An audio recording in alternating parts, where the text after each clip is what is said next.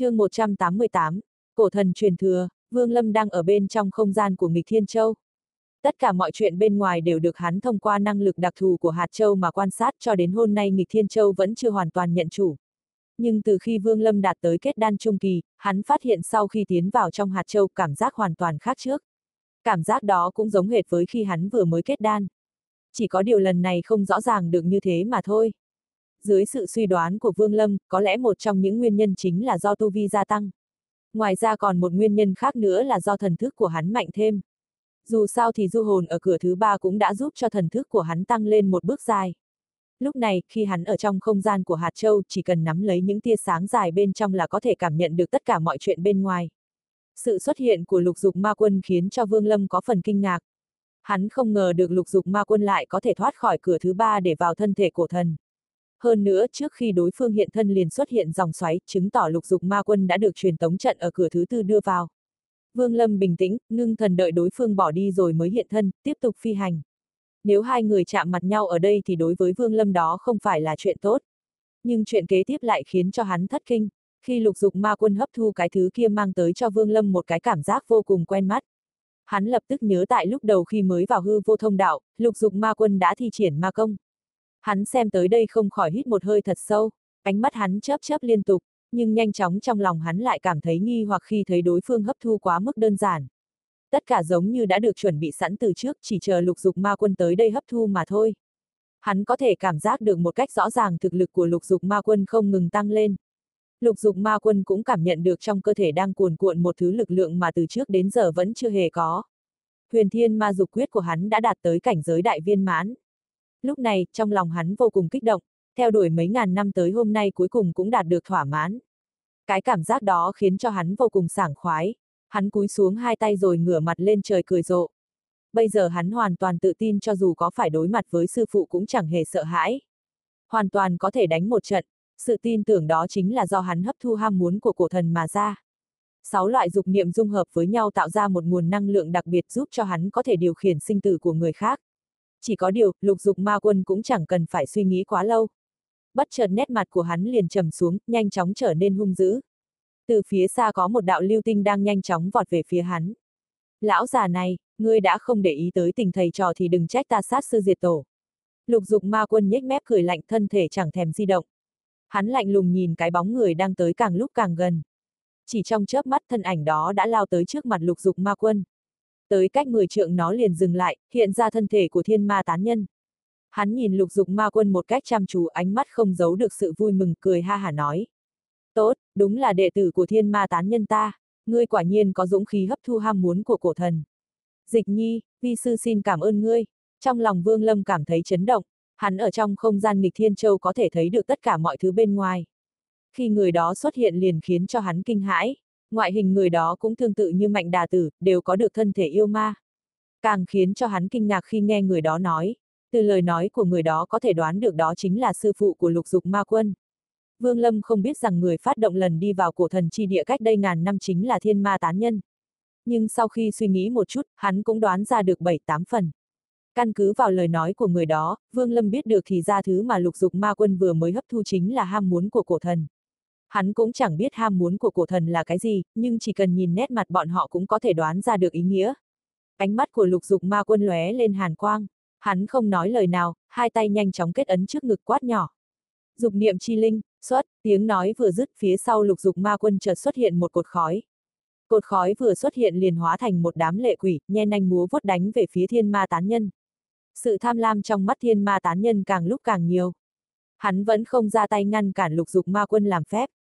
Hai tay hắn cũng thi triển pháp quyết tương tự, trong nháy mắt khi đối phương thi triển pháp thuật đó, hắn cũng quá khẽ. Dục niệm chi linh, xuất, nhất thời, phía sau hắn cũng xuất hiện một làn khói, hóa thành sáu con lệ quỷ đánh về phía trước. Lục dục ma quân nhếch mép cười mỉa mai, tuy hắn được thiên ma tán nhân truyền thụ, nhưng vẫn biết huyền thiên ma dục quyết của lão vẫn còn lưu lại một số thứ. Vì vậy mà trước đây, lục dục ma quân đã nghiên cứu cải tiến rất nhiều đối với loại công pháp này. Cho đến hôm nay, hắn toàn toàn tự tin khi mình thi triển huyền thiên ma dục quyết so với thiên ma tán nhân cũng không hề thua kém. Ngay lúc pháp thuật dục niệm chi linh của hai người cùng được phát ra trong nháy mắt thiên ma tán nhân liền nở một nụ cười cổ quái. Hắn đột nhiên duỗi tay, nhanh chóng bay lên, mái tóc trên đầu không gió mà tung bay, Từng luồng linh lực từ trong cơ thể hắn xuất ra, dĩ cốt mà đi, thiên ma tán nhân quát khẽ, thanh âm của hắn mang lại một cảm giác tang thương. Sau khi thanh âm phát ra, nhất thời đoạn xương tay màu vàng trong tay lục dục ma quân đột nhiên nhúc nhích. Trong nháy mắt nó tan ra thành vô số điểm sáng màu vàng tiêu tán trong tay của lục dục ma quân. Vô số điểm sáng giống như một con sông màu vàng bay về phía thiên ma tán nhân. Khi tới trước người hắn liền ngưng tụ hóa thành đoạn xương màu vàng. Lúc này, sau khi cánh tay hợp lại, ngón trỏ liền duỗi ra chỉ về phía lục dục ma quân. Vương Lâm nhìn chăm chú cảnh tượng trước mặt, trong lòng hắn vẫn cảm thấy nghi hoặc khi thấy lục dục ma quân có thể hấp thu một cách dễ dàng ham muốn của cổ thần. Giống như có một bàn tay vô hình sắp xếp từ trước. Nhưng sau khi thiên ma tán nhân xuất hiện, Vương Lâm liền hiểu ngay tất cả mọi chuyện đều do sư phụ của lục dục ma quân động tay động chân. Điều này chứng tỏ lão có một mục đích rất lớn. Ánh mắt lục dục ma quân chợt lóe lên, hắn không thèm để ý tới mấy con lệ quỷ của mình, nhanh chóng quay đầu lui lại. Sau đó, hắn hóa thành một cái cầu vồng, bay đi. Trong khoảng khắc vừa rồi, hắn chợt hiểu ra nguyên nhân dòng xoáy bị sụp đổ sau khi hắn sử dụng xương tay thi triển thủ ấn để tạo ra. Đoạn xương tay đó cũng không hoàn toàn thuộc về hắn mà là thuộc về sư phụ hắn. Nếu không không thể bởi một câu nói mà nó đã thoát khỏi bàn tay hắn. Khi nó vừa mới rời khỏi tay hắn liền mất đi sự liên lạc đã lập được trong ngàn năm qua. Điều đó khiến cho hắn cảm thấy thất kinh, trong đầu nghĩ ra nhiều thứ. Thiên ma tán nhân nhếch miệng cười mỉa, hắn cũng chẳng thèm để ý tới lục dục ma quân, nhẹ nhàng nói. Dĩ dục vi kiếm, sáu con lệ quỷ của thiên ma tán nhân lập tức kêu lên một tiếng thảm thiết nhanh chóng hóa thành khói rồi dung hợp lại với nhau. Trong nháy mắt hiện ra một bóng người hư ảo. Cùng lúc đó, lục dục ma quân đang lao đi lập tức tiêu tán. Khi hắn ngưng tụ liền liền hoảng sợ khi phát hiện ra chẳng biết tại sao lại xuất hiện bên cạnh thiên ma tán nhân vị trí xuất hiện của hắn vừa đúng vào chỗ sáu đạo dục niệm hóa thành một bóng người. Nói một cái chuẩn xác thì cả hai đã dung hợp cùng một chỗ. Lấy máu huyết toàn thân kẻ đó để tế hiến, thanh âm thiên ma tán nhân quỷ dị vang lên. Khi tiếng nói vừa dứt lục dục ma quân không hề có chút phản kháng, thân thể lập tức nổ tung, huyết nhục bắn ra tung tóe. Thiên ma tán nhân với tay, một giọt máu từ trong cơ thể hắn nhanh chóng bay ra, ngưng tụ lại thành một quả cầu máu, bay giữa không trung. Trong suốt quá trình đó, lục dục ma quân bị một thứ lực lượng vô hình trói buộc không thể dãy ruộng. Lấy tu vi hóa thần kỳ đại viên mãn của người này, lấy sáu loại dục niệm của cổ thần làm vật dẫn, mở ra thần thức của cổ thần. Ánh mắt thiên ma tán nhân lộ ra vẻ điên cuồng. Hắn đã chờ đợi cái ngày này đã 4.000 năm rồi. Trên thực tế, ngàn năm trước hắn cũng không phải là lần đầu tiên tiến vào cổ thần chi địa. Chuẩn xác mà nói, thì đó là lần thứ ba. 4.000 năm trước lần đầu tiên, hắn chỉ với một kiện pháp bảo trong tay đã vượt qua đệ tam quan tiến vào tầng thứ tư, sau đó còn tìm được một đoạn xương cánh tay. Phát hiện nơi đây có một dục niệm dao động rất mạnh. Loại dao động đó khiến cho người khác chỉ có cảm giác không khỏe.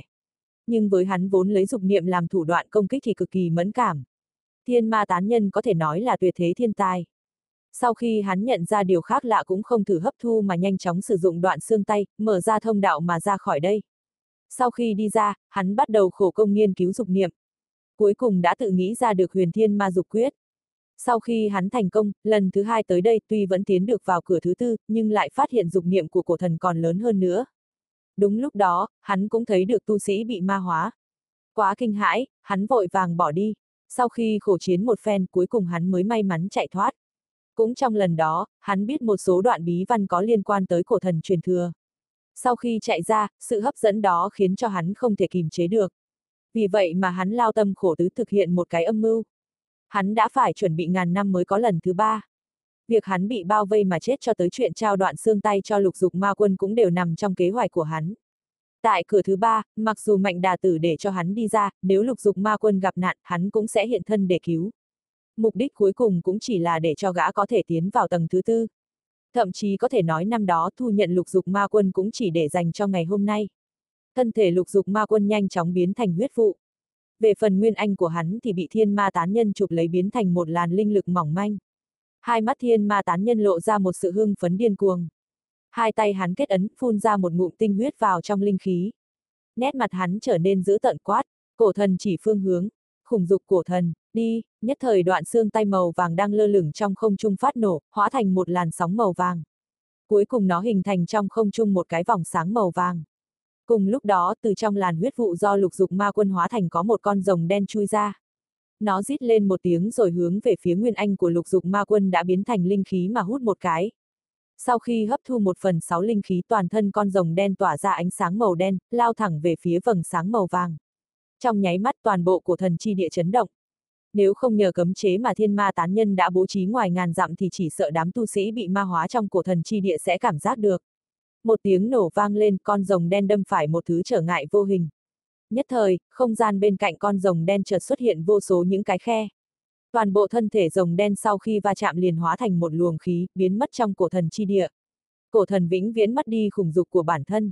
Vương Lâm đứng trong không gian của nghịch Thiên Châu, ngơ ngác nhìn cảnh tượng trước mặt trong lòng cảm thấy kinh hoàng. Tuy nhiên, ánh mắt của hắn lại xuất hiện một sự kích động. Đoạn xương tay màu vàng đó đúng là xương của cổ thần. Mà một đốt ngón tay còn thiếu đó lúc này đang nằm trong túi chữ vật của Vương Lâm. Vương Lâm chăm chú nhìn về phía vị trí mà con rồng đen đánh vào. Cổ thần tham dục, đi, từ trong huyết hải, một con hồng long chợt xuất hiện tỏa ra khí thế kinh người. Sau khi nuốt một phần sáu luồng linh khí, nó liền lao về phía vị trí đó. Kế tiếp vọng duyệt đố chấp bốn loại dục niệm hóa thành bốn con rồng theo thứ tự lần lượt công kích vào vị trí đó. Cuối cùng, sau khi chấp niệm hóa rồng công kích vào bên cạnh cái khe không gian. Cả cái khe đột nhiên vỡ vụn để lộ ra một cái thông động rộng ước chừng ba trượng. Thiên ma tán nhân cười một cách điên cuồng, tay phải hắn đưa lên, chộp một cái về phía đó. Một viên băng tinh hình tròn có màu lam hiện lên, viên băng tinh có đường kính khoảng chừng 10 trượng, nhưng thông đạo lại chỉ khoảng chừng 3 trượng mà thôi. Vương Lâm nhìn chăm chú vào thông đạo, suy nghĩ một chút cuối cùng hắn đành từ bỏ ý định mạo hiểm lao ra. Hai tay thiên ma tán nhân kết ấn, nét mặt hết sức cẩn thận đánh về phía băng tinh một đạo linh quang. Nhưng vào lúc này, nét mặt hắn chợt biến đổi, hắn có thể cảm nhận được cấm chế của mình đã bị một người nào đó phá giải. Người đó đang lao tới đây với một tốc độ cực nhanh. Nét mặt hắn lộ vẻ không cam lòng, cấm chế vừa bố trí có thể nói là một trong những cấm chế mạnh nhất trong khả năng của hắn. Hơn nữa, bên ngoài còn có rất nhiều cấm chế khác nhau. Cho dù là hắn, nếu muốn phá giải cũng phải tốn rất nhiều thời gian. Dù sao, chuẩn bị nhiều năm như vậy, tuy nói trong cơ thể cổ thần vô cùng rộng lớn. Trường hợp hai người xuất hiện cùng một chỗ là rất ít. Nhưng để bảo đảm, hắn vốn đổ rất nhiều công sức vào cái cấm chế đó. Chỉ có điều, lúc này hắn không thể ngờ được lại gặp phải một kẻ thôn hồn. Vì thế mà khiến cho chủ nhân của huyết hải hạ lệnh phái tất cả tu sĩ đã ma hóa chui vào trong cơ thể của thần truy kích. Kể từ đó, khó tránh khỏi gặp phải một vài sự cố. Nhưng thiên ma tán nhân vô cùng tin tưởng vào cấm chế của mình mới không thay đổi kế hoạch vẫn tiếp tục thực hiện.